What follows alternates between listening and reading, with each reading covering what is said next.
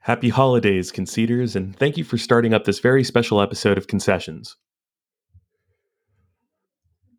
It's our inaugural Christmas episode, and of course, that can mean only one thing. It's time to dissect an outrageously grisly and brutal French extreme home invasion slasher film.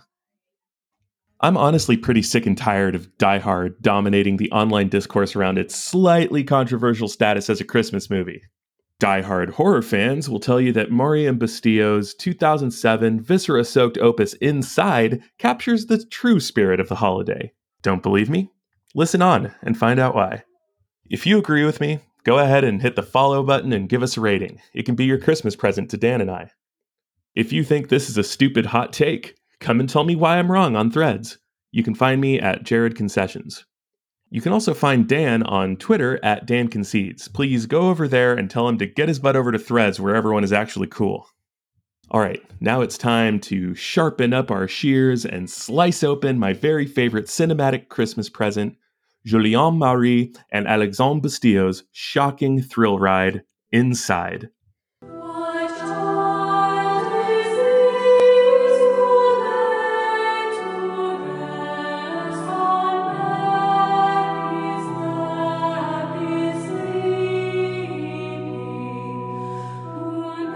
Welcome to another episode of The Concessions. I am Dan.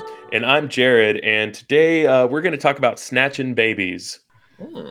Uh, more By any means necessary. by any means necessary at all.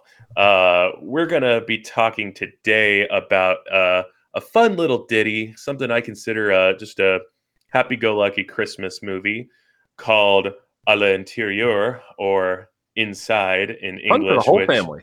which I will be referring to the to this movie by the English title from now on. So I only butcher the French title once. I encourage you to try it at least once, Dan. Uh, but this movie is from 2007, uh, right in the middle of the golden age of the new French extremities uh, kind of run of horror movies. It was directed by the uh, always a duo, uh, Alexandre Bustillo and Julien Maury, uh, written by Maury, adapted uh, by uh, from a story by Bustillo. So kind of writing partners, but Maury did the actual kind of finished product of the screenplay, but it was more kind of developed, punched up by by Bustillo. Stars uh, Alysson Paradis as Sarah, who is a recently widowed, uh, soon to be mother who is overdue to give birth. She's like well into her 10th month of pregnancy, and she's spending Christmas Eve all alone. She's kind of ignoring this concern that she's getting from the folks around her, namely her mother Louise and her boss Jean Pierre, uh, who is the editor uh, of the publication where Sarah works as a photographer. So she is, uh, you know, hours away from inducing labor. She's depressed. She's still bearing the scars that came from the car wreck that killed her husband, uh, of which she was behind the wheel. By the way, which is important later. And so, as she's winding down from the evening, she receives an unexpected caller uh, in the form of a very sinister woman clad all in black who doesn't have a name. She's referred to simply as the woman, as La Femme in the credits. And uh, it doesn't take long for us to kind of piece together that La is there for Sarah's baby and she wants it for herself. So, uh, kind of your tried and true home invasion y, slashery cat and mouse game ensues. And uh, is played, gotta get this out of the way, fucking brilliantly by Béatrice Dalle in this movie, who, uh, in my opinion, dabs and claws and burns and impales and uh, squeezes her way into uh, the pantheon of classic horror villains. And and seeing from what I've gotten from interviews from her and what I know about her as a person, probably didn't have to go too far from her regular personality to play this character. Yeah, I don't know. Uh, she- yeah, so she's either like one of the greatest actors who's ever lived, bar none, or she might be just a little bit scary in real life. Yeah, I think this is just a Tuesday for her. Yeah, uh, the thing about her performance is it absolutely the, the the success of the movie hinges on how much we believe that uh, this woman is capable of just unspeakably grisly acts. and uh, mission accomplished. But before we get into like more gushing about the good parts of this movie, Dan, what are you drinking tonight? I am drinking an ice cold classic Karl Strauss uh, red trolley ale. Purposely, when I was walking uh, up and down the grocery store today, I was like, a red feels appropriate given the uh, the subject matter because there's no shortage of the color red that splatters across the screen. Yeah, uh, this is a this is a movie that uh, doesn't have a very broad color palette. There's a lot of uh, various stages of blacks and grays in this movie, except quite a bit of red. I'm not drinking red. I'm drinking white tonight for also, uh, you know, kind of alignment with tonight. I'm drinking a Chardonnay. Oh, oh From, man! Because I was thinking something French, and I don't know why my mind. I was just thinking beer. I wine, but, wine. But, but, less French is that uh, this came from a box, and I'm drinking it out of a pint glass that also has ice in it. Yeah, that's more like Tennessee right there. This is fancy Tennessee. This is uh this is that deep South French, little Cajun, the redneck wine. Riviera, C- Cajun Chardonnay I got over here. Uh, let's kind of just keep the ball rolling. I guess we came out right out of the gate having to talk about Béatrice Dalle. You know, in your words, Dan, like what what makes her? Well, I don't want to put words into your mouth. I assume you, you think she was brilliant in this movie, but tell me why oh, yeah. or why not. I guess. I mean, it comes down to and i think it's it's really the, the first two acts really which then sets up for the third one just all hell breaks loose but it's that i believe it's the first shot that she's in the house if you rem- recall that one where she's like just kind of in the background and it, oh, and it wow. has a grainy texture and uh like literally just her stature there and how imposing yeah. it is like it's it's something that you would you know, it's a classic cliche of like those who are the best at it make it look so easy. Yeah. Where she's not doing anything particular. She's really just standing there, and I was horrified at yeah. her presence in the house. Yeah, particularly in retrospect, because we know that her performance gets so grandiose and so, you know, she commits so many repulsive acts on human and animal alike. That's uh, something that will, you know, instantly turn you off from a movie, uh, yeah, probably got to warn you that uh, the pet dies in this. Yeah, no, that that shot is, I think, a couple disclaimers. One, I've seen this movie probably 20, mm. 30 times. And I have seen it all of once I, a few days ago. I did not even watch it again in preparation for this. I watched the 2016 remake that I had been actively avoiding, but I thought uh, maybe I could provide a little bit of extra content for tonight by watching it. So I, I, uh, you know, I took one for the team and I watched that movie so that none of you have to, but you don't either, Dan. Um, so anyway, that the first the first time I watched this movie, my two takeaways were one, wow, that was one of the most brutal movies I've ever seen.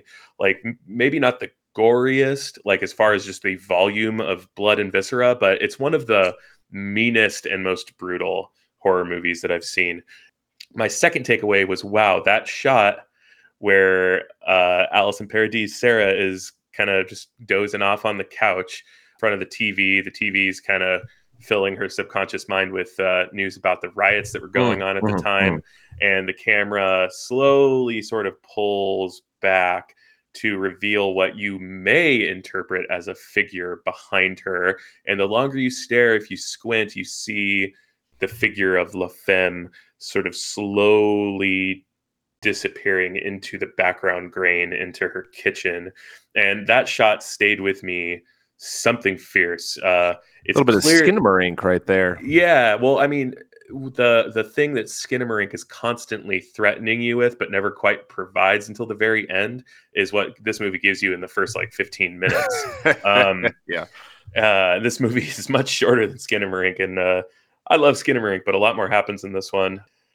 And yeah, I, I my you know my just like reference brain immediately uh, picked up on the fact that it's a recreation from a really uh, iconic shot from Halloween, John Carpenter's Halloween. Mm-hmm. Yeah, it, just for a movie that is so just bombastic and how much carnage is strewn around and um, how you know how thrilling it is. It does begin with a fair amount of exposition, a fair amount of character building, and a couple of pretty terrifying, subtle things. But as the movie goes on, it gets progressively less and less and less and less subtle until, uh, uh, well, we'll we'll get we'll get to there if, uh, as we as we provide some criticism. What else did you like about this movie? Um, yeah, and what you're saying about the violence um, reminds me, um, kind of backing up a little bit about the idea of the French extremity. It's coming out at a parallel time, almost. I don't want to say it's a response to, but it's certainly a parallel movement to uh, what 2000s horrors were doing in the U.S. or the English-speaking yeah. world in general, which is which has been mostly maligned and kind of dismissed away as torture porn. So you know your saws, your hostels, things of that nature. Um, which you know, let's be real, Saw movies they're not they're not treatises on any sort of you know philosophical outlook or anything like that. That's not why we're going to them. But I, I always do have a problem with people just like offhandedly dismissing a whole movement of films or subgenres and like just throwing them immediately in the trash like they don't have much to say. and, and giving it a pejorative name like torture porn or like new french extremity. Both of those names started off uh, as put downs for these respective movements in film uh, around the same time in the kind of early to mid aughts. And became like they went from criticisms like a kind of a just uh, you know critics punching down by dismissing the movies with these sort of pejorative uh, labels and nowadays though people look back at the quote unquote new french extremity or you know and, and the, the things that are still kind of happening in that movement with a lot of reverence and a lot of nostalgia, um, particularly this movie.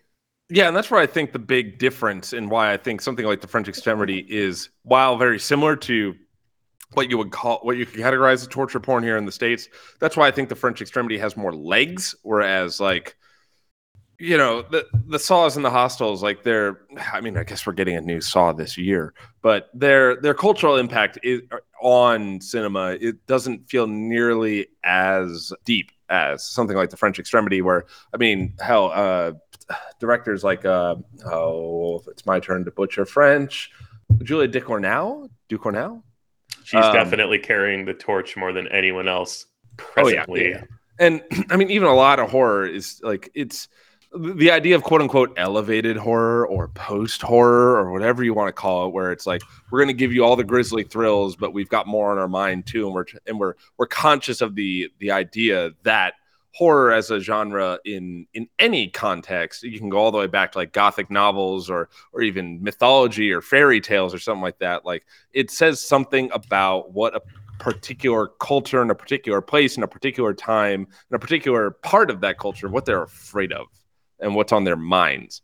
So even the quote unquote bad or low horror still has a lot to say about where we're at um, as a people at that time. And I'm sure, you know, torture porn isn't the first, you know, film movement within horror that to be maligned. Like, I mean, you, you tell me you're, you're more tuned into it. Like, I'm sure slashers were immediately like offhand just considered stupid popcorn flick for teenagers. Yeah, 100%. Like if you go back and read. Um, actually, so Halloween is a good one because it's a microcosm for for all of it. Uh, Halloween had a had a interesting journey through the box office and through critical perception, and you know that's by no obviously by no means the first slasher. Like Halloween is a byproduct of Psycho and Black Christmas and Texas Chainsaw Massacre, but um, it kind of was the blueprint for what people pointed out is like that's a slasher and that's like a very basic bitch movie. But yeah, but I mean, obviously, pe- people view that movie with a lot of reverence these days, myself included, uh, to the max. But when it first came out, it, it was released to like a a whimper, like a really, really tiny audience. It's a small movie, small release. Didn't really find its audience right away and it was critically panned that it was simplistic that it was derivative of those movies that i just mentioned that the design of it was too simple, not enough to look at, character, not enough like characters to chew on. And then uh, a, a, person who's uh, who I have a lot of respect for, whose writing I love, who, you know, sometimes actually didn't go this way on certain horror movies and was kind of on the wrong side of history. But Roger Ebert gave Halloween a perfect score. Oh, months after its release. Halloween was released uh, not on Halloween, not even around Halloween. yeah, and which is, you know, kind of an odd marketing decision and maybe a reason why it wasn't initially commercially successful. Um, around Halloween, it was sort of re released, and that's when Roger Ebert reviewed it. He gave it a perfect score. And that sort of it had this like immediate sort of reappraisal in like within like months of its release. And uh anyway, that kicked off like the slasher genre, which uh, everyone kind of pointed everything at like the blame at Halloween, like found all of this trash. It's like literally it's a formula that gets repeated endlessly. Uh, something that we'll touch on later, like the quote unquote protagonists are just are just you know cannon fodder and the actual like protagonist from a narrative sense is the villain um and yeah anyway they were dismissed as just trash like teen sex romp bloody trash um so it's something that happens you know over and over and over and over again with the horror genre. I i don't know enough of like of my history to say that you know there's any kind of roots of that that go all the way back to like you know the classics of horror literature but I, I, guarantee you, someone was clutching their cur- their their pearls oh, over like Dracula. With, yeah, I know with Gothic literature in particular, like it was similar to the slasher, where it's like it was sensationalized. It was for it was low class art. It was to titillate. It wasn't to to really you know sit there and scratch your chin about important themes of the meaning of being or anything like. That. There was no Shakespeare. Well, which right. is funny because Shakespeare even was considered kind of mass art at, the, at his own time too. But yeah, uh, he was he was a populist writer for sure. the Stephen King of his era. He uh, really was. Except only if Stephen King also uh, directed in and starred in all of his own movies as well as writing the novels. okay, so that actually is a good tie-in to what the French Extremity is doing and torture porn too, because I mean these movements are very indebted to the slasher, uh, especially Inside. Inside has a ton of the slasher beats, um, and also a, a, a, pretty, I would say, a, a, cousin of the slasher, which is the home invasion genre. Those two are very much a part of this, and of course, you know, it's it it's very French, so we're gonna French or Francify it too. So it's definitely got its own uh, particular style. Where I, I would deign to say that whereas the American film scene is more commercial than uh, the French film scene. The French film scene s- takes itself a little more seriously as a slightly more elevated art form. Um, so a lot, not slightly, way, way, way more.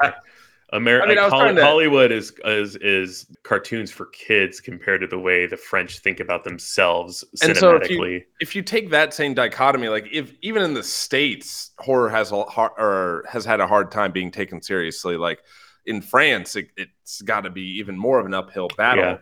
In, so Fran- can... in France, it's it's not taken uh, seriously on a critical level, similarly to how horror has been until quite recently here but also uh, it, it's not the commercial juggernaut it is here either. Right and that that's what keeps horror chugging along here is just the dollars that can get oh, it's a, out. it's a guaranteed win every time. If if uh, if you know you spend a couple million on a horror movie you're going to get at least you know 20 30 million back. Jason blumhouse certainly has that figured out. Oh yeah blum knows um, what he's doing.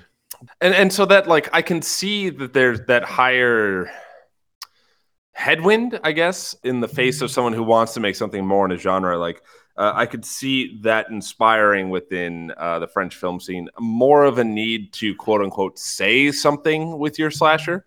Yeah.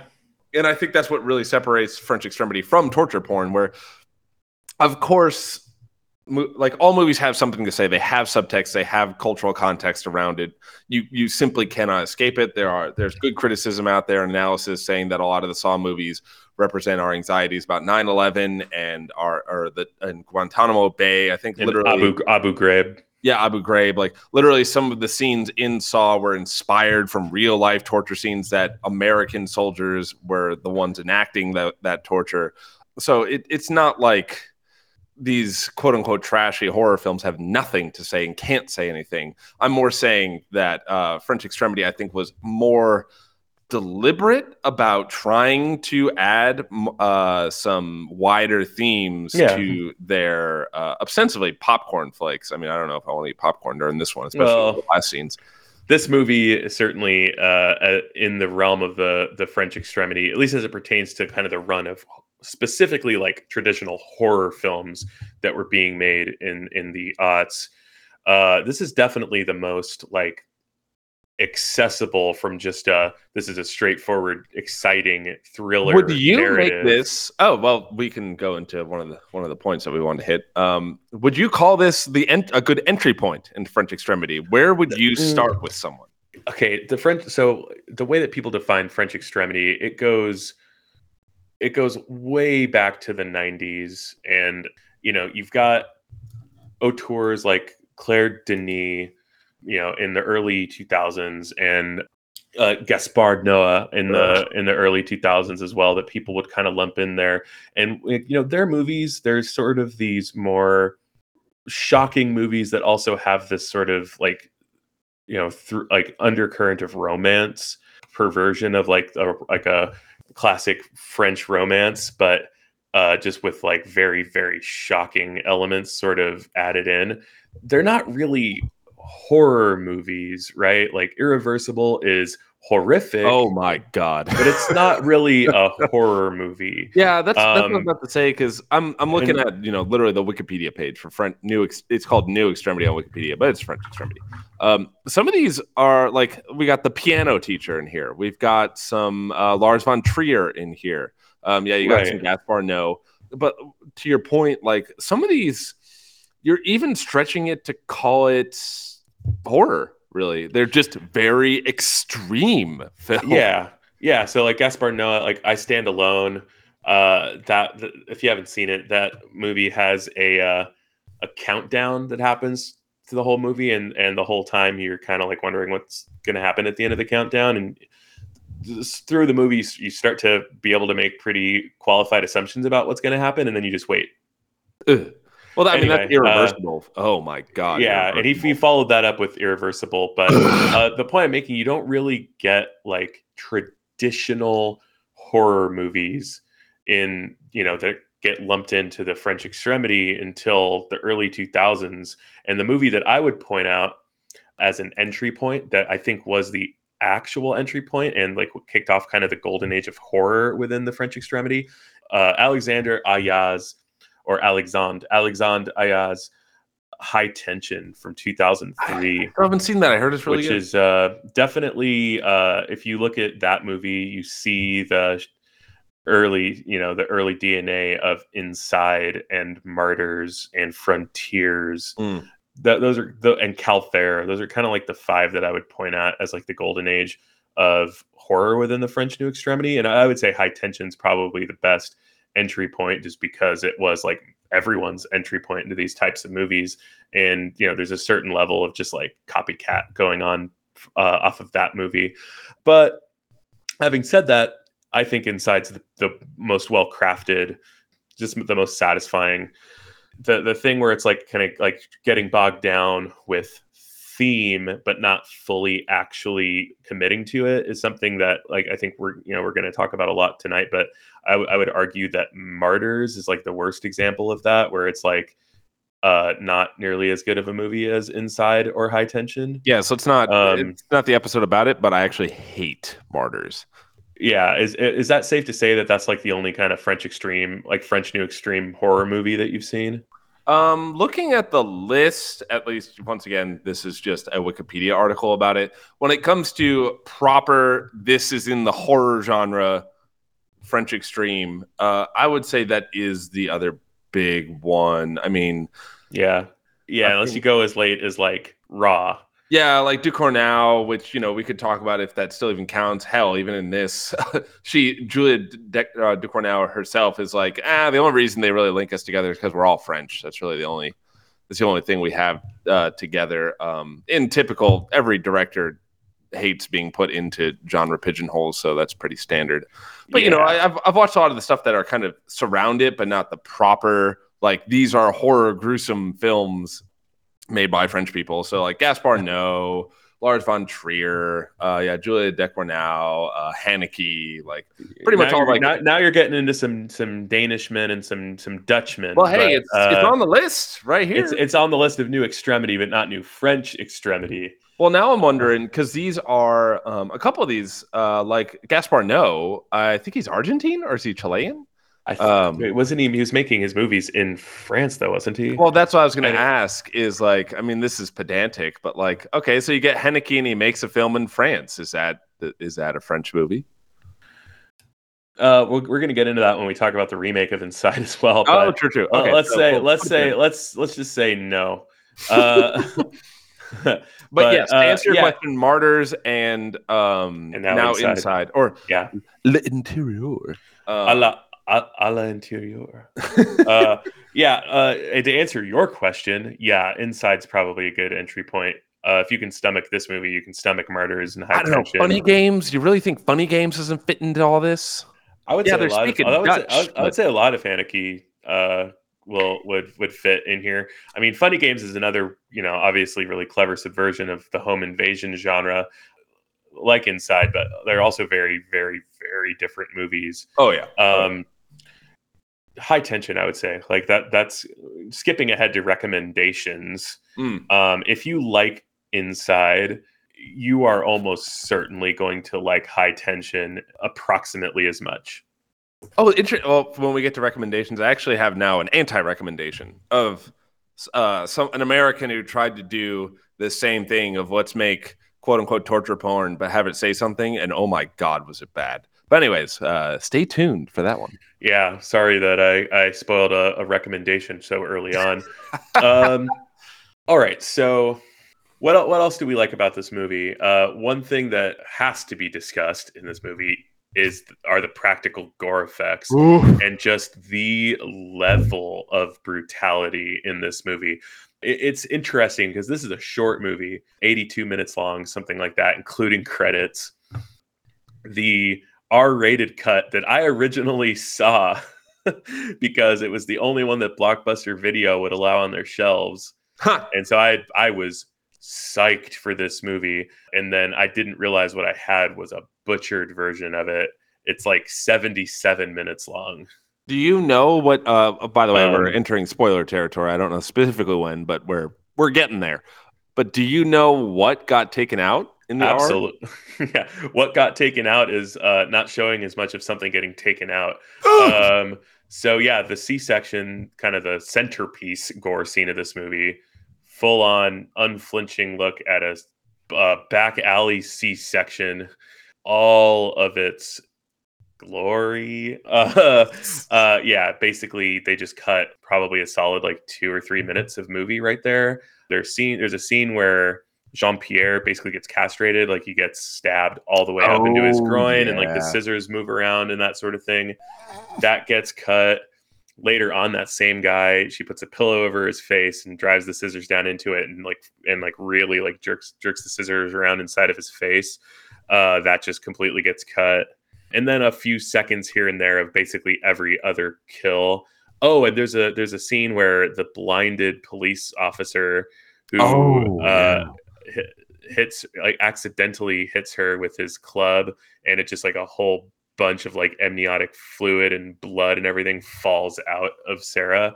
That's not in the R-rated and to speak to going back to the practical effects, my God, do they look good? Yeah, like and and they don't even look good in the way that a lot of lower budget horror movies look good where they just they know exactly when to cut away to make sure that they trick your brain into thinking it kept looking good. And like, you know, a lot of a lot of really good movies really expertly use your imagination to enhance the, their practical effects. Not this movie. You see everything in this movie and it doesn't cut away. You see the the action and the aftermath of all of the most horrific things. And yeah, it's uh, impressively realistic with just a touch of like, you know, kind of heightened, like a little, uh, a little bit like more than realistic, but still kind of in the realm of realism.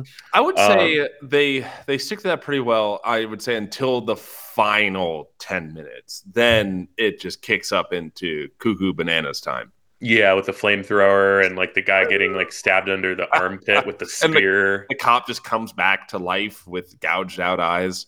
Yeah, and you see all the way into like his head with his gouged out eyes. Oh And, oh, and the and the cell the tracheotomy with the the the same oh, knitting needle that she used to accidentally kill her own mother.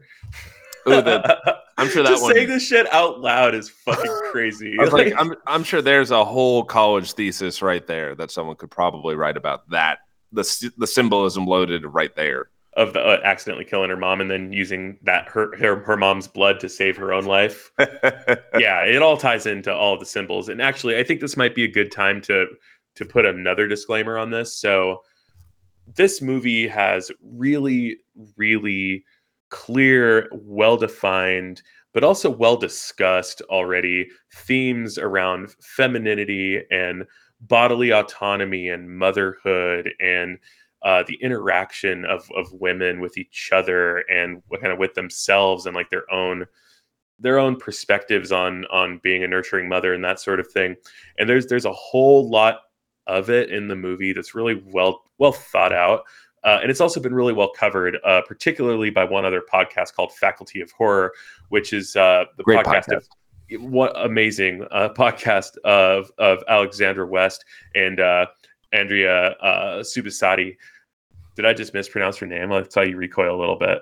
I mean, at least that's what, how she pronounces her own name in the podcast. Oh, okay, so. great, perfect. uh, anyway, uh, Alexandra wrote literally the book on the new French extremity movement. They go all the way deep. They go all the way into all those themes. So we're gonna we're gonna you know kindly excuse ourselves from that conversation and just listen to it. But yeah, there's there's a lot of that in here. Uh, a lot of really neat subtext with the specific like implements of death. Like they point out on the podcast that all the implements are like these very uh, Domestic. domestic. things, like you know, like Toasters. uh, toasters, needles. shears, knitting needles, yeah, uh, guns. A lot of a lot of gun damage in this movie too. Uh, that's a joke. Anyway, moving on. Well, Tell and then even uh, I pointed it out uh, while I was watching. I was taking notes that when uh, Sarah is kind of like you know the the classic moment in a slasher where the the hunter or the hunted becomes the hunter, and they're like standing up for themselves. She not only gets a knife, which is a phallic object, but then attaches it to a giant ass pole to make it just Yeah, this a- a giant spear. talent a object. po- or a pole arm, yeah. uh, and it gets used. Boy, does it ever. gratuitously. Yeah. So what what I want to talk about is sort of a criticism because the practical effects on the in the kills are just wild, and the level of continuity that was required from all the damage done Mhm. to the characters over the course of the movie is just wild that they were able to pull it off and they they shot the movie in sequence to in order to for that to be even possible um, but one thing that wow pulls me out of this movie and it's my least favorite thing from a technical level is over the course of the movie, actually, the very first image you see in this movie, and then repeatedly throughout, we get these reaction shots inside of Sarah, the reaction shots of her unborn child reacting to the carnage, and the CGI is bad.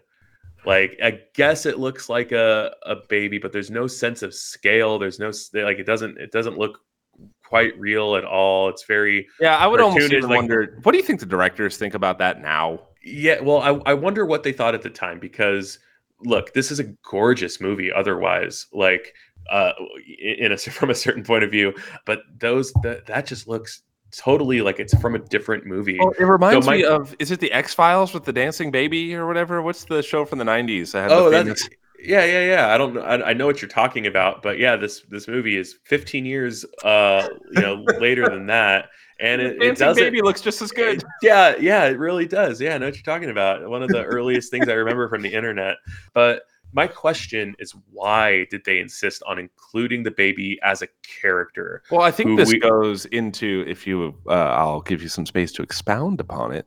That the unborn baby is a, kind of the central character of this whole story.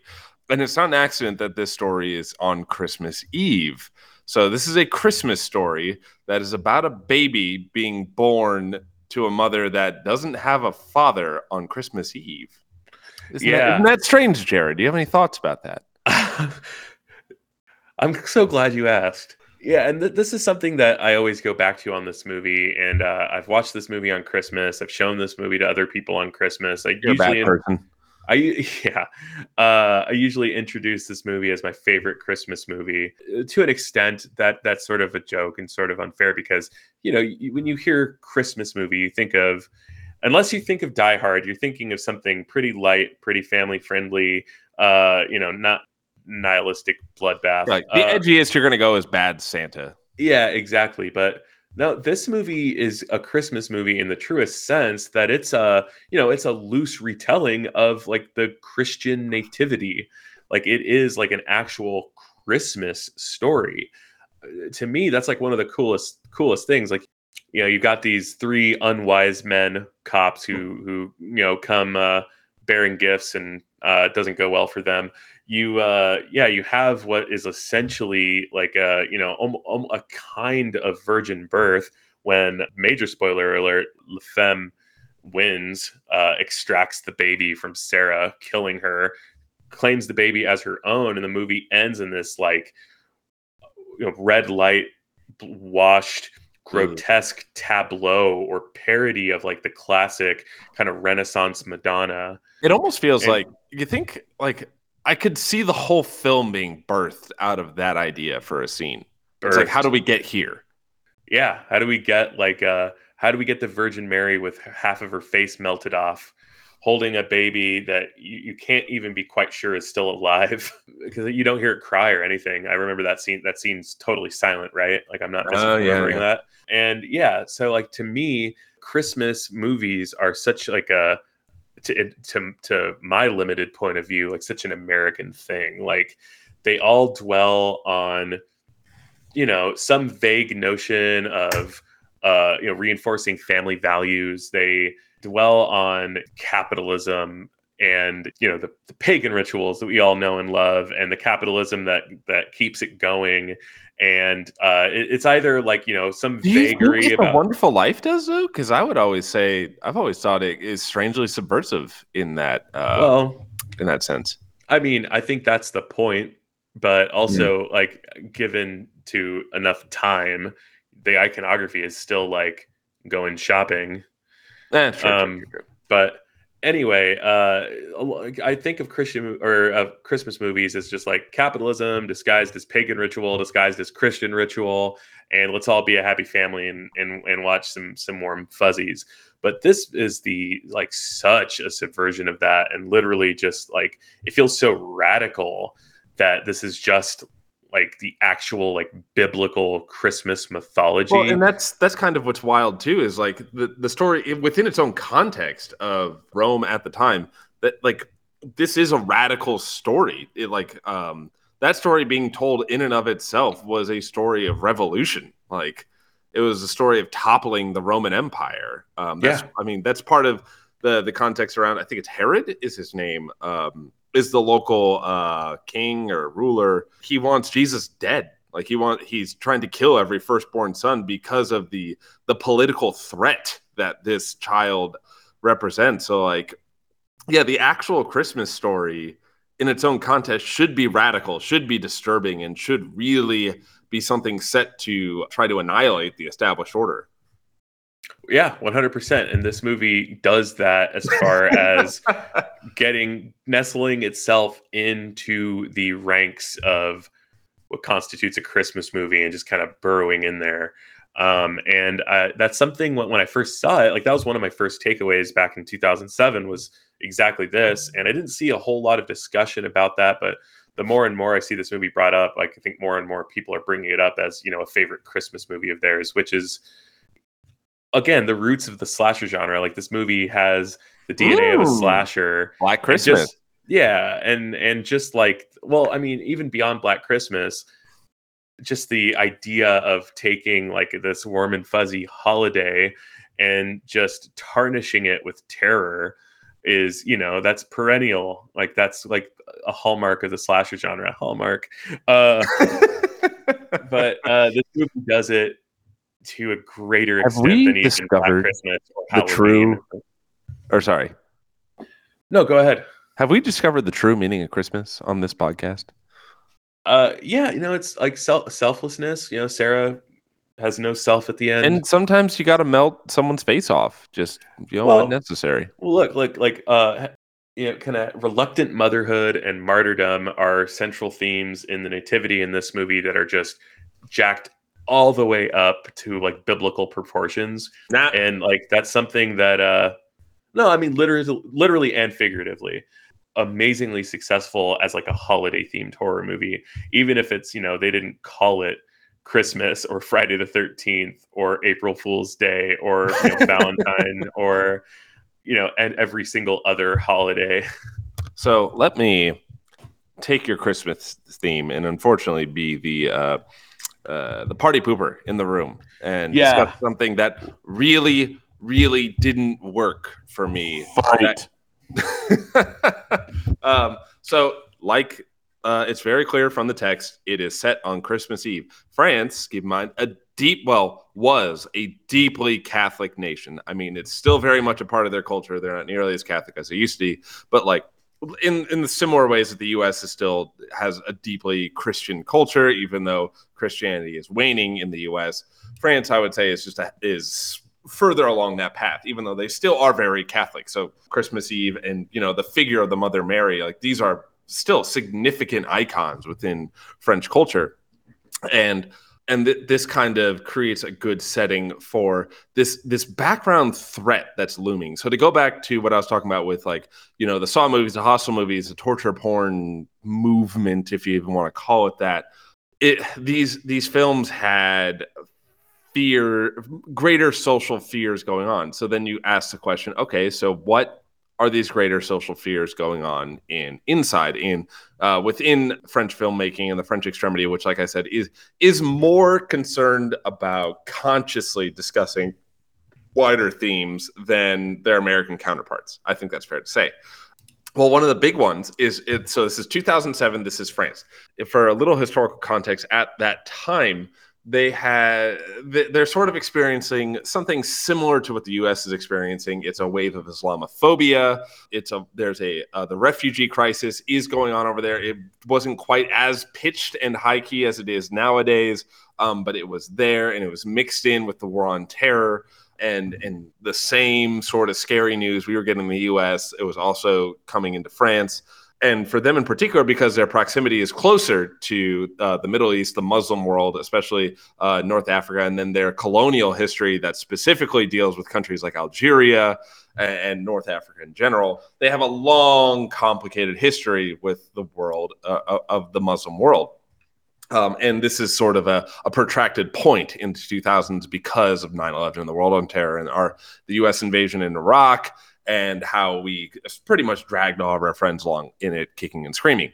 But that all goes to say that uh, without getting into the gory details of it, there are racially motivated riots going on in France at this time. And it is addressed explicitly in this film where um, I I think it's suburban Paris. Are we supposed to understand that? If it's if it's not Yep. specifically Paris, it's the burbs. It's the burbs of a Yep. major city. But uh, well, Yep.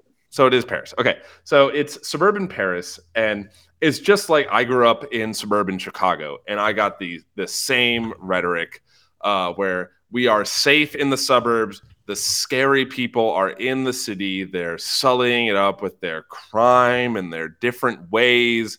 And it's so good that we live in this sanctum that's outside of it. So, the most terrifying thing that can happen to a well to do suburban uh, household is to see this, you know, this spooky, scary uh, source of crime come out to the suburbs. And when I say spooky, scary, I mean that in a very racially coded way. Like it's it's not subtle, especially not in the 2000s, about who the scary people are.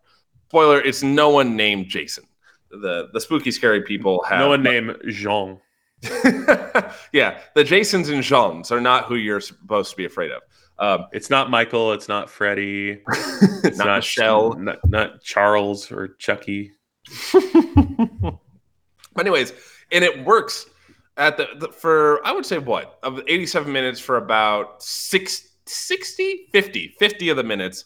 It's this imagined, and I want to use that word specifically, imagined looming threat that's existing over all the characters' lives. Like you were saying earlier, Sarah falls asleep listening to the news. The news is talking about uh, all of these riots and all of this chaos and all of this unrest. Um, she's. I, I, have to actually interject. Not she's not even just a, like a passive observer. She actively participates in right. creating yeah. the yeah, yeah, yeah, yeah. And that actually, uh, like, um, one of the uh, her editor or boss, essentially, Her- her- the editor of the paper that she works for He is enters- the, fir- is the first person to bring it up. and he enters the house of slaughter because basically his motivation for that's a good question. It's Do to pick think- up. It's to pick up photos of the riots, right? Well, do you also think he's indoor? Uh, I mean, every time I see like an attractive young lady and then like an older man, you know, and he's paying any sort of special attention Uh-huh. to her, It's it, feel, it, it Yeah. feels that way. Yeah, yeah. You know, I don't think it's explicit in the movie, but it's like that's such just like because of the implication. uh, I think it's a dynamic that everyone is aware of making this movie. Um, yeah, yeah, to- especially because she's like, you know, she's she's free and single now. it's like, so how long do I have to wait after her husband dies before Been- I can try and hit her up? it's been four months since you accidentally killed your husband. How, uh, Sounds like you're on a dry streak. There. oh, and you accidentally killed your mom tonight too. God, that's gonna reset the clock. but anyways, yeah, because he wants she. Oh, that's important to know. Is she is a photographer. She's um, and kind of it seems. Yeah, she's a freelancer, but you can tell she's more kind of a guerrilla photographer, kind of try. Uh, she seems to go towards chaos. Yeah, the thing she she yeah she but she is in charge of capturing images of those riots. Right. Like, and so there's a lot. I think like I want to like kind of get us back on track. There's there's a lot of sort of seeds planted for some really hefty kind of socio-political subtext. And what does the movie actually do with it, Dan? Yes, that's that's my big problem where where it succeeds is even introducing these. I think adds to uh, a lot of richness to the uh, to the mindset of the characters, to the sort of fears that you can pick up on everyone involved, and I think it actually works very well uh, as a commentary when it stays abstract because, like like I said, these are all suburban uh, characters. They're they seem well to do. You don't know their bank accounts. They don't to talk about that. But We know that we know that Sarah lives in a big, nice, multi-story house in a quiet na- in, a, in a neighborhood where the riots are not happening. yes, so all of these, and, and much like with you know American news, like it's it's the it bleeds, it leads kind of thing where. Um, it, they're fest or they're capitalizing on the fear of suburban people who ostensibly will never have to interact with any of this and and just stoking the xenophobic fears of the other in order to keep eyeballs glued on it because they got to sell more ads in the commercial breaks. And so that that's certainly there and it works as a commentary to keep it kind of off in the distance and notice how these characters are. Uh, a have these fears of it but b are also exploiting it for their own gain. Like like we said like that's the uh, sarah's whole career and the editor's whole career is based off exploiting the the social unrest. And then and i'm sure french uh, a lot of french viewers would be privy to this um, is like just the greater history of colonialism of post-colonialism of why there's so many people from the middle east in france all of a sudden there i, I think there would at least Hey, it's at least something in the air about listen, listen, listen, buddy. This is the story of Jesus's birth. There's no room for Middle Eastern people Well, here. this yeah i was like that actually and it works so well to put that in a christmas story No, A and that, that's that's that's intentional, right? We like these white these white ladies are reenacting the nativity of you know of, of a very Middle Eastern birth, and the one Middle Eastern character not really included. Well, and then even the, the Christmas story itself is about refugees. Yeah, Um, I mean, Mary and Joseph were ostensibly refugees that fell into Bethlehem, and uh, uh, I mean, they gave birth in a manger, which is like a, a freaking outhouse. yeah. But anyways, and that works. Like that's and it's also it fits really well within the invasion or home invasion thriller because it's the idea of like something that you're scared of crossing a border that was never supposed to be allowed. Now, usually, you know, it's strangers in the home, but now it's the imagined other. So the imagined foreigner, the imagined uh, non-Christian or Muslim uh, coming into the the sacred inner sanctum of the the burbs of the the, the lily white French suburbs, and that that's like a great parallel, and it works so well until you get to the scene where um, basically Sarah learns that La Femme is batshit crazy and intends to kill her. And through the chaos in the bedlam, she does get her hands on a phone. She calls the cops and she's like, "Help me! I'm gonna get stabbed in the face by this crazy lady, and she's gonna take my baby." That would get a cop to want to swing by. That, that's not really what happens.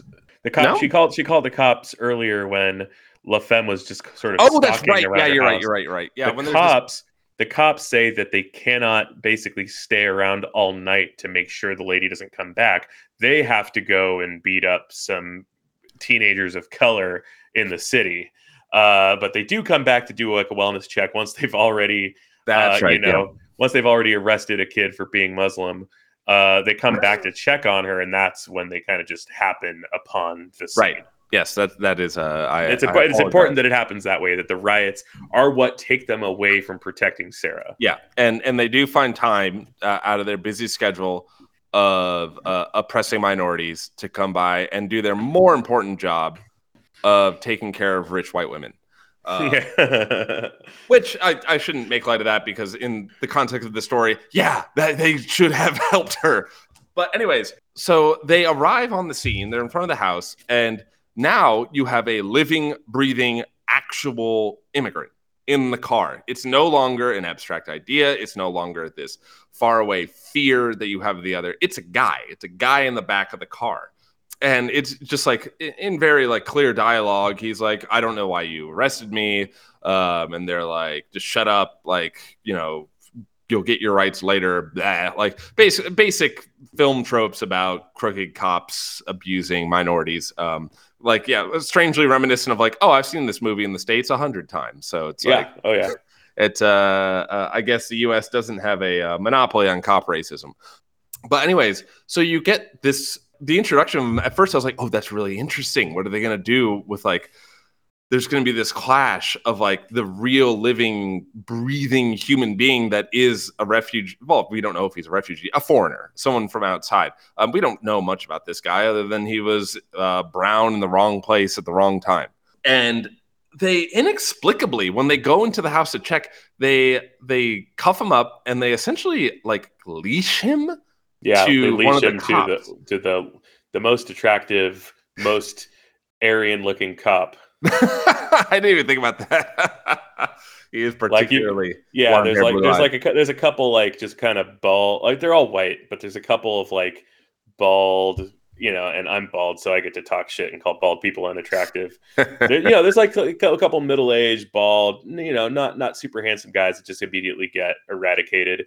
But then, uh, yeah, basically like Hitler's favorite cop uh, leashes the the Muslim kid to him and gives him a flashlight to protect himself with and leads him basically into the onto the chopping block. Yeah, and then from there he's just like summarily executed as a uh, collateral damage in there, which you know I in this like this particular plot point has just confounded me all week since I've seen this because I've tried to make something of it and I just feel like I'm putting in a ton of work to get what I would call the best faith interpretation of this, where it, you can see the house as a metaphor for you know upper middle class to upper class white or white French culture altogether, and you have this uh, you have a, a foreign a foreign immigrant. They're all foreign.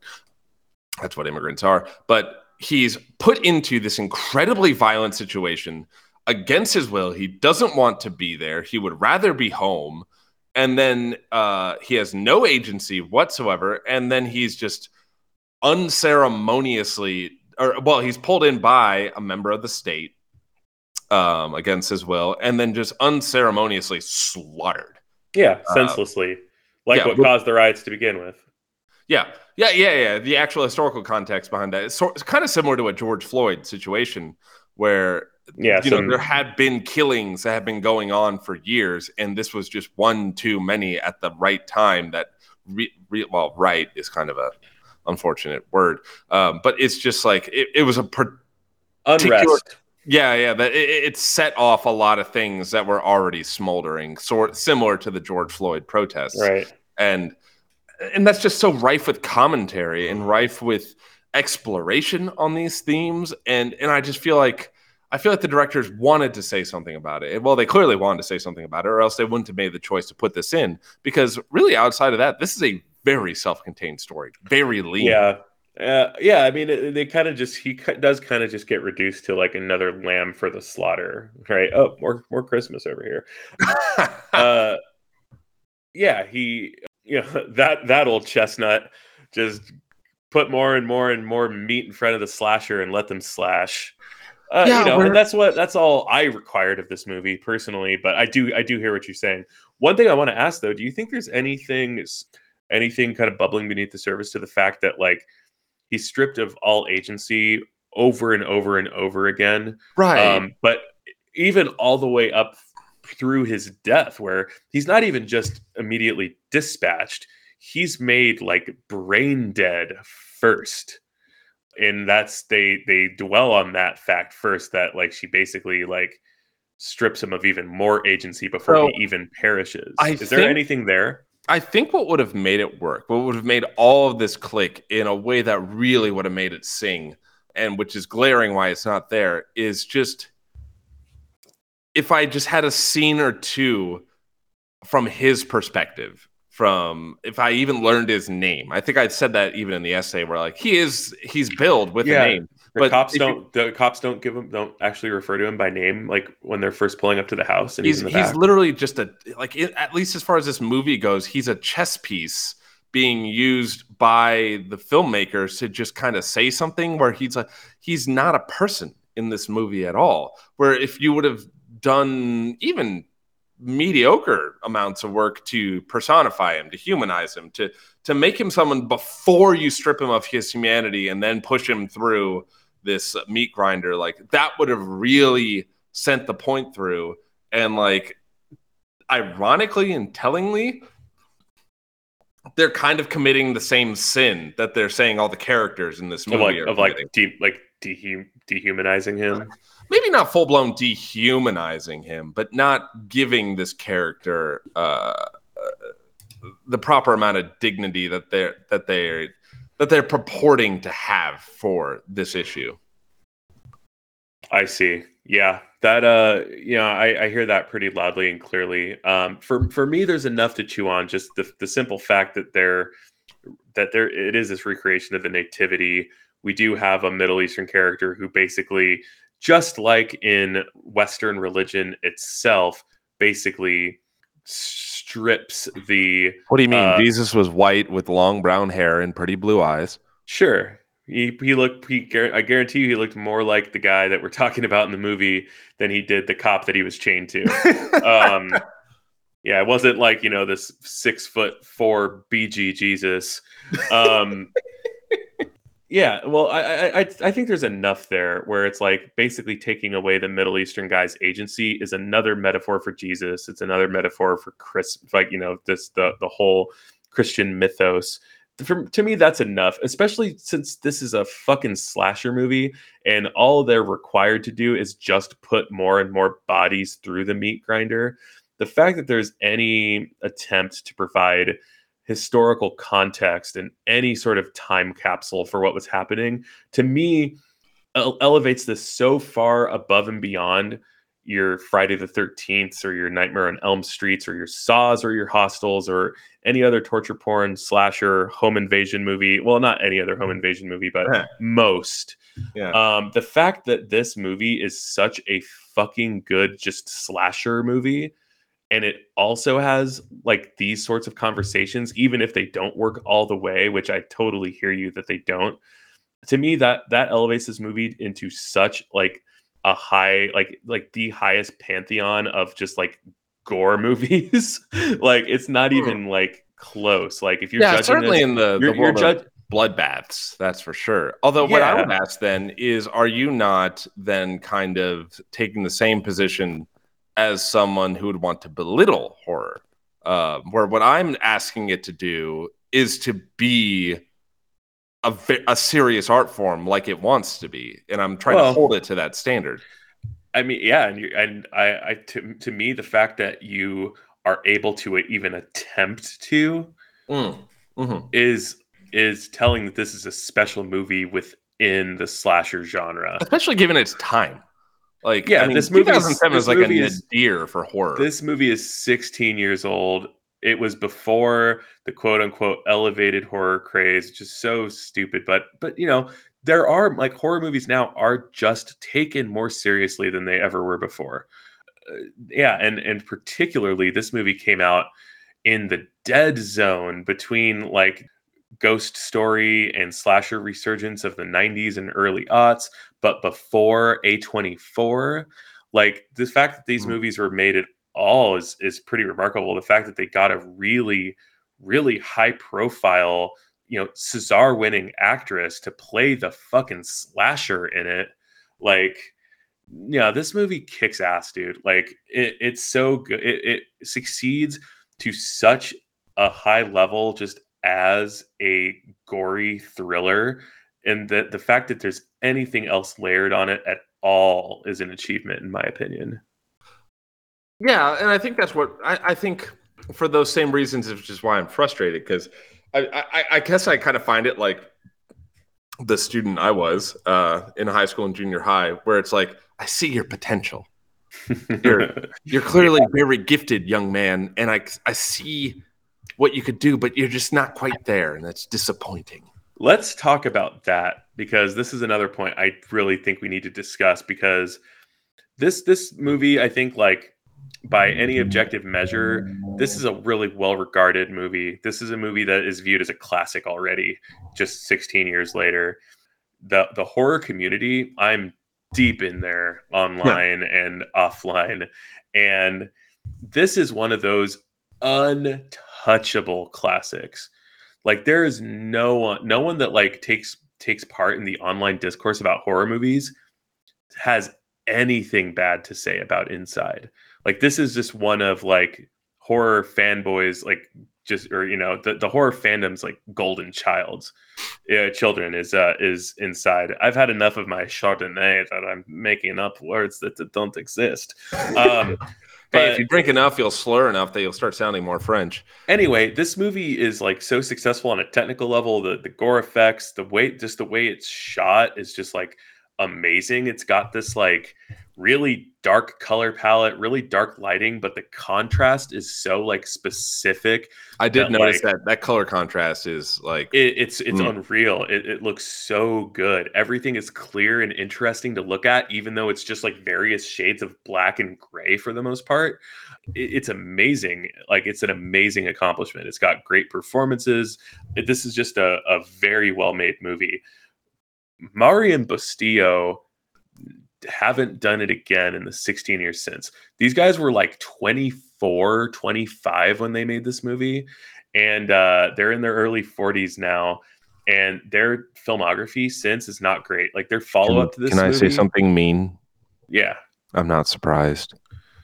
okay well i want to hear more about that because i'm going to ask you why but like their their movies since then so they right after this movie this movie made a big enough splash that they were dimension films were based basically was like rob zombie doesn't want to direct halloween 2 we need you to direct halloween 2 and they were Rob Zombie middle- needs to direct every Halloween, by the way. and they were they were in the middle of developing Halloween 2 and then Rob Zombie changed his mind and they got kicked out. And he made Halloween 2, which pretty well loathed movie in the horror community, uh, but that I, I really like. But anyway, they they instead made this movie called Livid right after this that uh I isn't it never got a proper Western release. I had to go to the old Scarecrow video in Seattle and get a Region 2 DVD and put it in my my modded original Xbox to even Does this place it. still exist? Scarecrow Video? Oh yeah, come down to Scarecrow Video, man. Wait, is where is amazing. it? In It's Seattle. in the it's in the U District off on Roosevelt near the Oh, Trader Joe's and the. Planned Parenthood. Um, no, it's uh this it's this like three st- no it's not no it's two, a two story video rental store. Thousands and thousands and thousands and thousands of movies, out of print DVDs and Blu-rays, movies that were never released in America that you can go and rent a DVD player in order to actually watch them. Anyway, I did that with Livid, and um, it's al- also has Béatrice Dalle in it in a very small role but pivotal role, and it's okay. It, it's a very interesting movie. It's not at all like Inside. We we should watch it at some point. I have it on DVD and I have the means to watch it. Are you asking but- me on a date? Absolutely, yeah. let's watch Livid. Um, Livid's pretty good, but not it's not Inside. Like in, Inside's you know just a classic. Uh, they then made this movie Among the Living, which I saw twice. I think when it came out, I saw it in the movie theater, and then I saw it again uh, when I was it was available to watch at home, and I barely tell you anything about it. And that was like 2013 or 14 or something. Then they made possibly the worst Texas Chainsaw Massacre movie out of a lot of really bad Texas Chainsaw Massacre movies Yeah, a that's prequel- competition. a prequel that's just called Leatherface, which is uh it's kind of making sense. It's it's like the Rob Zombies Halloween, but but leather but Leatherface. It's like Leatherface as just like, you know, the bullied hick kid. Yeah, it's a good example of an origin story that should not have ever happened. Fucking terrible. I haven't seen the movie that they followed that up with. Uh, I plan to watch it. It's on Shudder. Um, I forget Deep the House? name of it. What is it? The Deep House from No, 2021. no, no, no. I've seen the Deep Oh, House. you've seen that one. Um, yeah. No, the the movie that they made before the Deep House, but after Leatherface, I Uh, haven't seen, uh, but I intend to. But uh, the Deep Oh, House, I watched-? Yeah, Kandisha. It's on Shudder. I'm gonna watch it at some point because it's yeah, I'm a completionist and I've seen all their other movies. But uh, the Deep House again, it was like it was okay. Nothing like Inside. You know, it, it's fine. Like forgetful or you know, forgettable movie. Like, why have they not made another classic film? I'll tell you why. Please I do. know why. Because they half baked their ideas. Well, They had- okay, it, okay, but just the, but they're obviously marvelous technical directors. Why have they not been like thrown like a, a blacklist script by Hollywood to just you know make it So that's sing? that's exactly what I would do with directors like this. Excellent technicians, solid storytellers. I mean, given their track record now, I was I was kind of going through the other films they made as you were saying that. I'm, I've got it pulled up over here. Where I mean, it kind of seems like that band that has one incredible album where all of their best ideas were shoved in there, and they just Yeah. can't, they can't keep that up. if you look at yeah, if you look at their filmography on Wikipedia, it's like you know the the entry for Inside is like nice and thick because it's got all the notes with the awards they won and everything, and then everything else is just you know a single cell for for the rest. Yeah, I mean they had what like they which you know that's more idea good ideas than I'll ever have in my life. They had one really good movie in them. Yeah, I mean, and it's such a it's such a simple thing. Like I've I've seen Lifetime movies that deal with you know fetal abduction.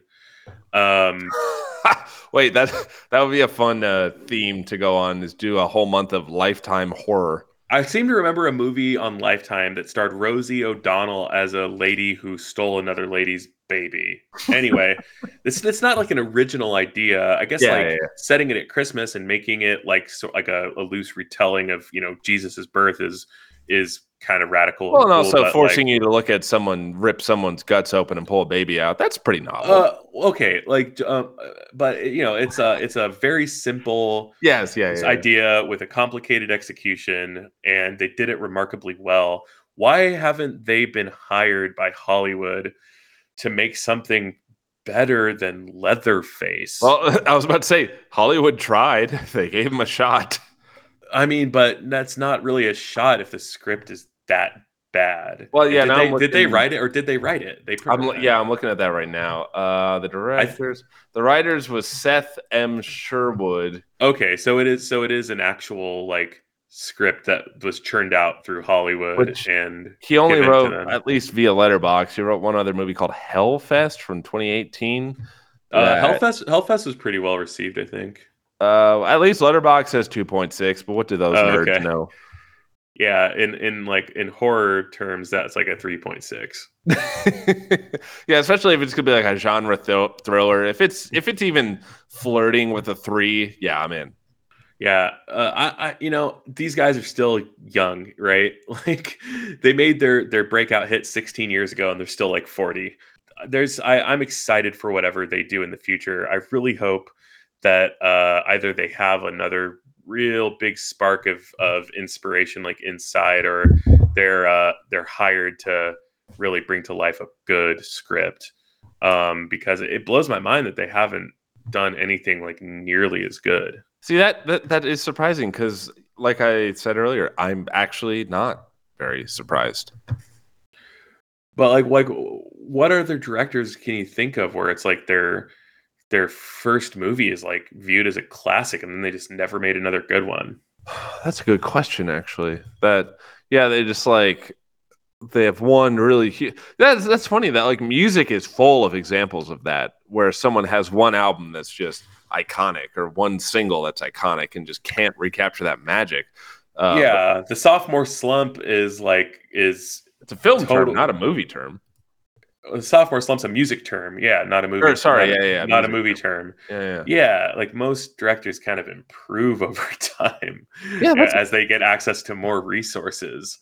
Uh, uh, oh well, I mean, uh, harkening back to earlier episodes, it's not exactly one movie and then fade, but M Night Shyamalan it's kind of yeah. not been able to capture his same magic. Yeah, that, that's a good point. He's a good example, actually. But he don't. But that's not. He didn't have just one. He had, I would say, like three or four, and then it started. uh Yep. And now um, I'm just looking through random ass movies and seeing. Yeah. Hey, uh, I want to tell you all about the the the Spanish remake of this movie. Oh it, yes, please. Well, this Spanish made but English language American set remake of this movie uh, which I, I don't understand. But uh, while I'm doing that, and I'll, I'll, I'll have you comment on a movie you haven't seen as I describe it to you. But I need you to start to think about how, how we can tie this movie into Ant Man and the Wasp: Quantumania. Oh, oh, oh, the we're, the good this inside, not the American remake. I was like, how on? No, no, no, no, no. We're gonna need to. I, am gonna need you to think about how this movie uh, relates to Ant Man and the Wasp. Oh, but while, no. while I tell you about it, I need to tell you. Uh, I I was uh, champing at the bit to to interject while you were saying that you were um, uh, talking about how you grew up in the Chicago suburbs and you're mm. relating it back to mm-hmm. this movie. The remake takes place in the Chicago suburbs. A good uh, place uh, for slashers, by the way. Yeah, yeah, yeah. So yeah, Halloween, Halloween, Halloween. Yeah, in a fic- fictional Chicago suburb, but a Chicago suburb. Um, so and Home Alone, a classic slasher. Uh, yeah, there's there's some shared shared lifeblood between home this, invasion movie, this movie and Home Alone. Uh, I mean, this is movie. This is kind of this movie's kind of a combination of Home Alone and Home Alone Two, which is a Christmas movie.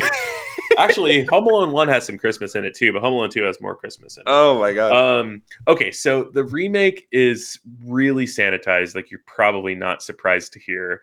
The gore is dialed way way down. A lot of like for the first two acts the beats are like mostly the same or, or at least parallel, but just not as much gushiness.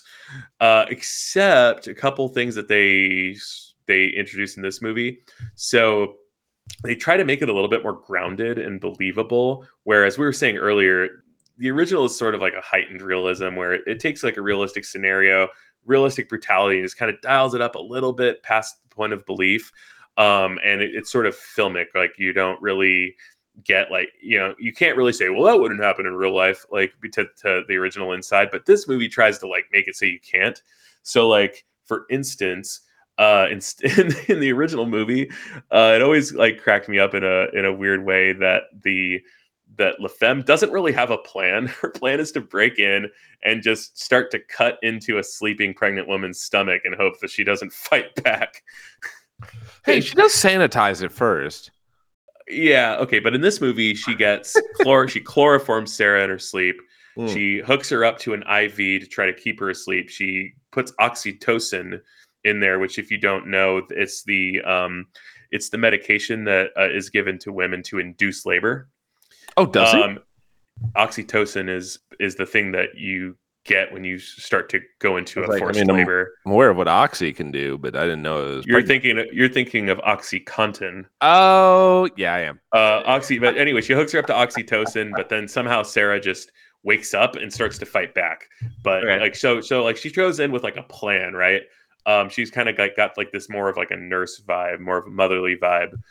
Sarah is deaf from the car accident in this Mm. movie, which is uh kind of a rip off of Mike Flanagan's Hush, which is a home invasion movie with a, a deaf lady versus a like a slasher kind of guy and they kind of use that up. Uh, instead of her boss coming, she has a she has gay neighbors who Hmm. come in and you know get killed because they're gay.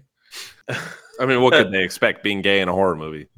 yeah, yeah, and it's funny. It's like it has nothing to do with anything, but they still really like harp on it. Like it's still like he when they get to the scene where La Femme is trying is like basically saying that she's the mom. Uh, the guy just like takes it upon himself to basically like be like, by the way, I have a husband next door.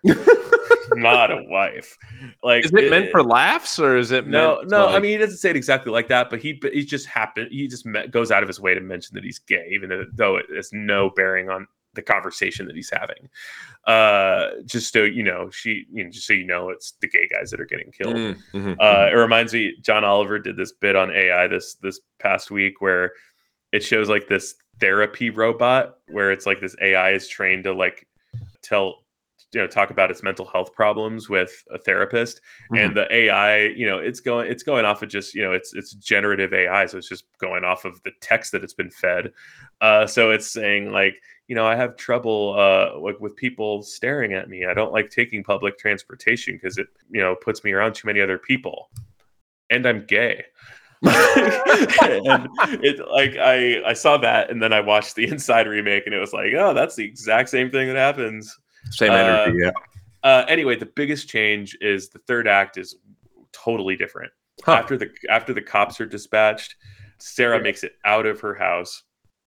She gets into her car, tries to drive away. She does the thing in every horror movie where instead of driving away, she drives into a tree and uh, runs out of the car, runs into like her the neighbor's house on the other side of the street, goes in there and realizes that it's La Femme's house, and La Oh, is her no. neighbor is has been set up in this house, like you know, surveilling her for months Mm, across the street since the car accident. They continue their fight out there. There's a pool in the back that's covered with, you know, a tarp where, you know, if it, if, you know, like that you use to cover your pool. And it's like one of those where it's like, Oh, yeah, you, yeah. you better not like fall onto it because you're going to drown for sure, you know? Yeah, yeah. Uh, anyway, she goes on it, does the thing where she's threatening the baby, like basically, you know, come any closer and I'm going to, you know, kill the baby Right. and uh, which happens in in the original too. But here they kind of get into a, a scrap on the in the pool, and Sarah is going to drown, and somehow La Femme like sacrifices herself to save Sarah, Oh and God. so so the baby won't die. Ugh. Yeah, Hollywood fucking garbage. even though it's a Spanish movie, they did their best to like turn it back into a fucking like feel good hit of the summer. Tell me Yeah. what you think about that, Dan. I hate to see it. Uh, yeah, with as I said, as frustrated as I am with, um, because I I was a little frustrated with like the last ten to fifteen minutes where it goes full Gonzo and like almost Giallo levels or style, like just mayhem and blood Yeah. patter and Uh, stuff. a lot of actually, while we're on the subject, a lot of Argento in this movie. oh there's a yeah, There's a tons of- shot. There's, yeah, there's a shot where La Femme is still on the outside. She's smoking her cigarette. We see a quick point of view from her point of view, just her gloved hand, Ooh, just like uh, kind of caressing the window. Uh, with the rain kind of batting on it, and it's very Argento, just the gloved hand. You see the exact same thing in speaking James of that, Wan's uh, *Malignant*. too, I, I immediately texted like four or five of my friends who I was like, I know your weird ass has very destructive taste in women. You need to see inside so you can find Oh. a new uh, Béatrice Dalle is sexy in this movie. uh, men with Uh. Men with uh, poor taste or dangerous taste in women. Go see inside and find Um. your new your new goddess. Yeah, she's a single mom. Look, she's ready to mingle, single, ready to mingle, single mom. Uh, But Uh, yeah, uh, that but ending- also, but also, um, but excuse me, like also, there's uh when Sarah stabs her mom with the knitting needle and the Mm. blood kind of squirts out and it like sort of paints the walls. She's like walking down the hall. That's taken like directly from I think it's Deep Red. Mm, um, yes, that feels right. Yeah. Uh, anyway, uh, yeah, talk about the the how this movie goes full Gonzo at the end and how it at least isn't the remake. Yeah, I mean the Gonzo bit, like I at least like understood it. It wasn't like how I personally would end it because of how I would say the tone of most of the movie, like you said, it's only slightly heightened. It's it's strangely matter of fact. Where especially in contrast to American slashers, where like you were saying, um, it spends a lot of time looking at the aftermath of a massacre and like the actual effects that this has on people and and like the like in the true sense of the word, the actual body horror behind all that. They're not just like slashed once and then they spin off and fall out of screen. Like you see them writhe and suffer and squirm, and you have to grapple with that as a viewer. And so, like when it does take the turn to just nutso cuckoo, like it it feels funny to me, uh, which is not the tone You're talking about think it was you're going talking about you're talking about the big spear and the flamethrower. Yeah, once we get to uh, that bit, it's the, like the C-section. Yeah, it, oh, well, yeah, and then it, it it goes right back to that for the C section. It goes straight Gaspar. Noé, So Uh, the C-section, though, to me, that's like the most interesting, you know, moment of violence because it's surprisingly not violent. At that point, they've both calm. Yeah, At that point, they've come together and kind of decided to save the baby, right? Mhm. Like, like they're both just completely like fucked up beyond recognition, and uh, they kind of come together, and there's oh, it's almost like gentle. yeah, in a way. yeah, yeah, yeah. Like uh, it's very subdued for what's ostensibly probably the most horrifying scene in the whole film, or what I would say is the most violating thing that anyone's done to anyone in this film. Where you know, Right. that's a real high bar to clear because there are some awful things that happen in this movie. Well, when it comes to just what viscerally makes you feel the most violated watching. Well, yeah, it has the, the scene with the most viscera. yeah, yeah, yeah, yeah. It's it's simultaneously, yeah, the most gruesome scene and also the most serene depiction Yeah. of violence. Even like at the end, once the baby's out and she's just bleeding out, and you just see all of the blood and all of like all of her just cascading down the scare- stairway. Even hating. yeah, it's oddly comfortable, which is what I was the point I was trying to make. Like you pointed out in my essay, like I wouldn't really describe that as comforting or comfortable. Um, it is like it, it's oddly a weird happy ending. Like not not happy, but like they set up La Femme as like the narrative protagonist, where she like, has an ob- she bow that gets tied. she has an objective to get the baby and To she get the baby. does Yeah. and when she does it the the tone is very serene and like victorious in a way um and it, it's odd it's unsettling but it's also kind of pretty Yeah. Oh, the, especially that final scene when she's holding the baby and like, yeah where she she, nurturing she it. is and she's the virgin mary like manifest and that's yeah what makes it so horrifying is because it's pretty beautiful of a shot, and especially given, like you were saying, like the story that took to get there and all. It has all the same beats of stories that we find a lot of solace and comfort in, but it's so perverted from that. yeah it's neat i just think it's neat um But wait, oh, so to say why I still uh, why I still like the Gonzo ending better than Oh, sorry. Hollywood ending, um, because yeah, just like stick to your guns. Don't don't shy away. If you're like you've you've started on this path, don't look, okay yeah, don't cut it short. Here's why it's weird to cut it short. At this point, Sarah has accidentally killed her husband. She has accidentally killed her own mother. She has been put through an had already been put through a life altering or potentially life ending trauma in the first couple minutes of the movie. And then she that is increased t- tenfold during the movie So like, is it really a happy ending that she, you know, s- she survives and gives birth to her baby? I Like, wouldn't want to survive that. I'm- What I'm- is her life now? Yeah, and it's like it's also when you even think of it just as something that's going to be uh, marketed and sold as a commercial product. Like this is a remake of L'Interior. The core audience are going to be people who are into that shit.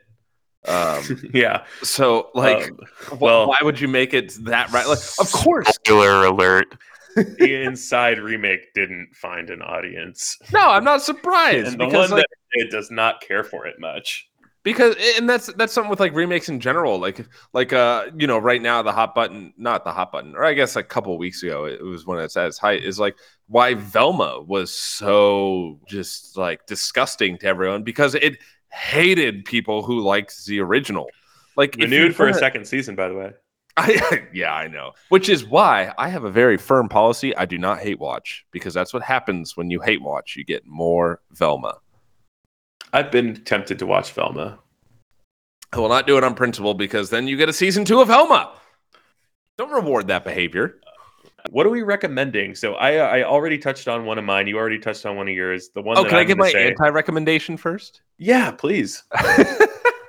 so actually, so Ant Man uh, was a good example. One of the first ones where um, it was a movie I didn't care for, so I recommended something that tried to do what they did, but it worked. This is now I'm going to do the opposite, where this, you know, for all its inconsistencies, I would say worked more than it didn't. But here's an example of a movie that absolutely didn't work. Uh, it's a grisly, violent, torture porn film that is attempting to say something about society. Uh, Spiral, garbage, so bad. Such a Are, do you mean bad movie. Spiral from the Book of Saw, starring Chris Rock? bad, bad, bad, bad. Nothing And- redeemable. Uh, actually, don't watch it. So this is uh, this is my recommendation to spare you time, But It- cops are bad. except for the I good. mean, they one. are. Yeah, except for the good one. Yeah, except for Oh you, Chris. God. Spiral is so bad. It's I'm so it- excited to do Saw. What ten? Yeah, yeah. So every October, I only watch horror movies, and I always try to like, as a part of it, I try to run through a franchise. And for some reason, this year, I just, I guess, I hated myself, so I decided to do Saw. Last Well, year. Yeah, or yeah, in 2022. Um, so I watch all nine Saws in about a week, and that was a bad week for my What mental we? health. What are we gonna do this this October? Friday the Thirteenth. Can we watch all the Friday the Thirteenth? Uh, I think we we talked about. We can talk about it more off air. Um, but there was one that like it's coming out with a new installment, and I haven't seen or something like that. But we'll figure it out. Um, We're doing Scream right now, but Yeah, that, I'm- I'm three screams deep. I need to watch four and five. I'm you not, just you just watched the worst Scream by far. yeah three, three- was not very good. Three is so much worse than all of the other ones. It's not even close. There's a huge gap between three and the second worst Scream movie. Oh, that's good to hear because I almost anticipated like you know it feels like a normal thing for franchise where you have like it's their core trilogy or quadrilogy or whatever. Then it takes a break and it reboots, and nine times out of ten the reboot is garbage. no. The Scream reboot is is definitely better than three. Honestly, not- I'm gonna watch that once we get off this.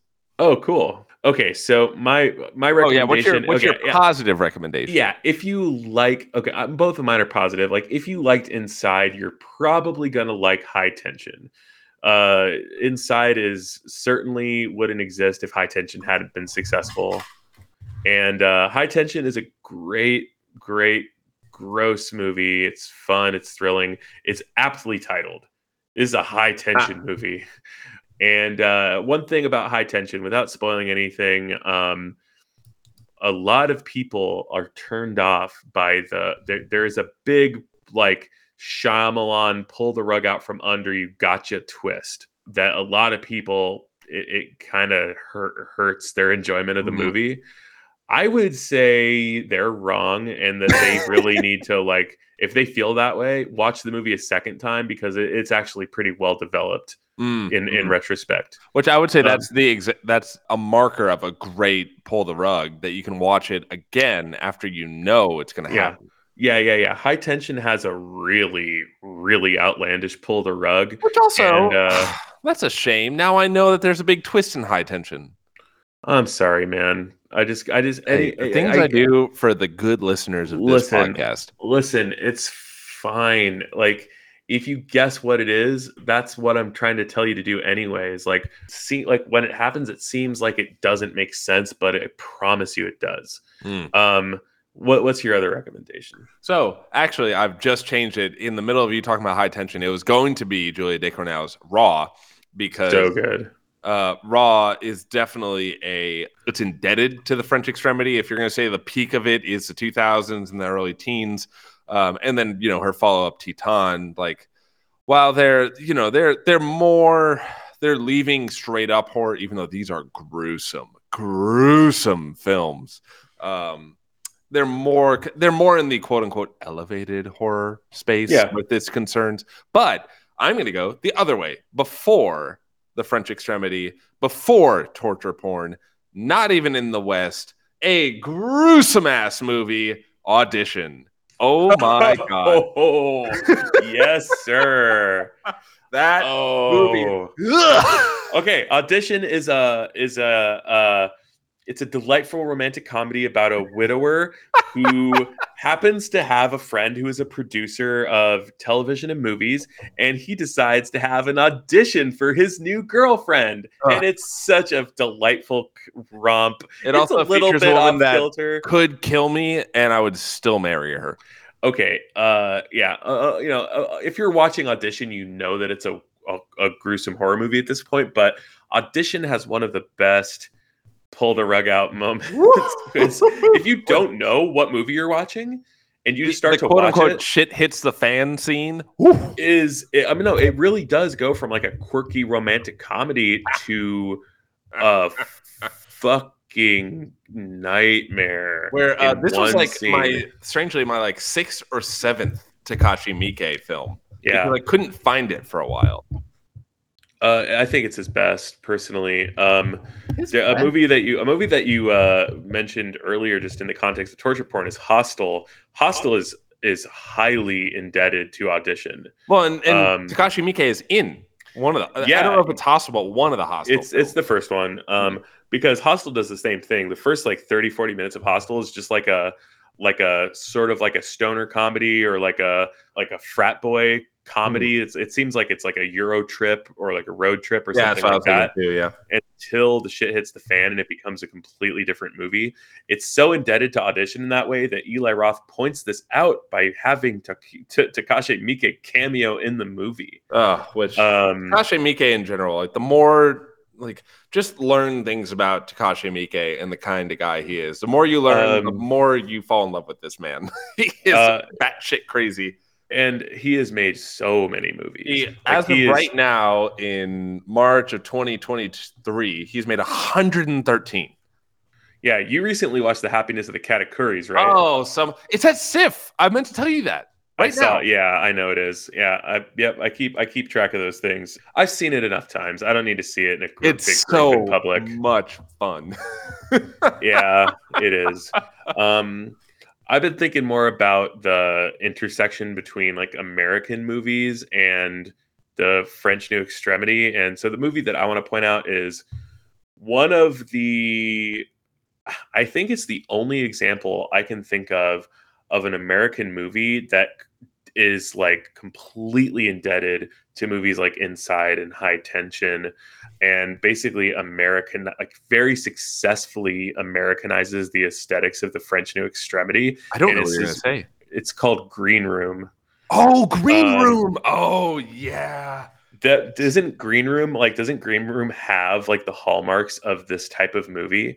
Just as far as the how extreme the violence gets and how um contained like the thriller aspects are, and as well as like the kind of the, the social context. Yeah, that's a that's a great pick, Green Room.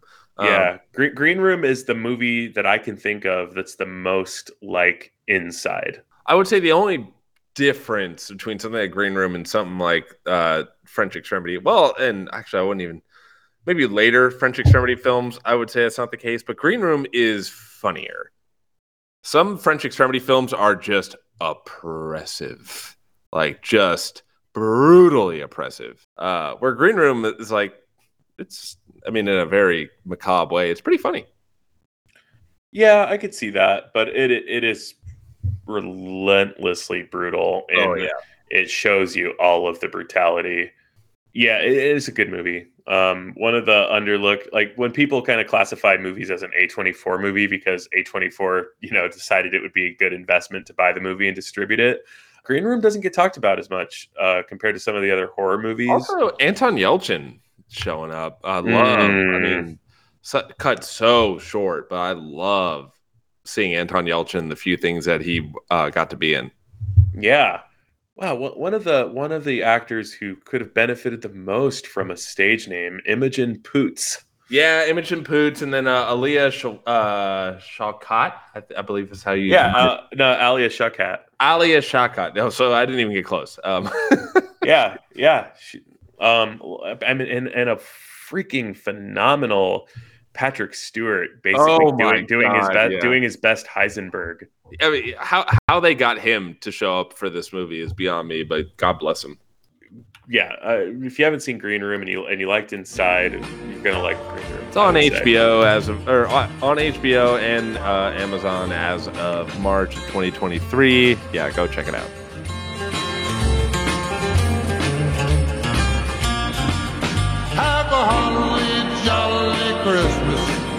It's the best time of the year. I don't know if there'll be snow, but have a cup of cheer. Have a holly jolly Christmas. And when you walk down the street, say hello to friends you know and everyone you meet. Ho, ho, the mistletoe hung where you can see. Somebody waits for you. Kiss her once for me. Have a holly jolly Christmas. And in case you didn't hear, Oh, by golly, have a holly jolly Christmas this year.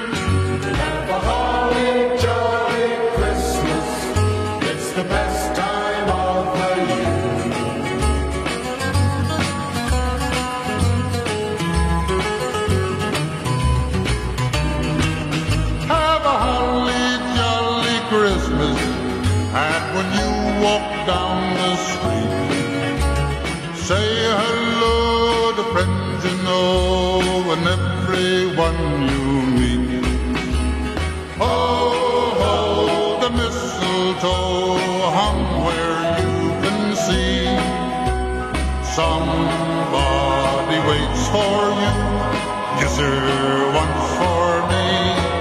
Have a holly jolly Christmas. And in case you didn't hear, Oh, this year.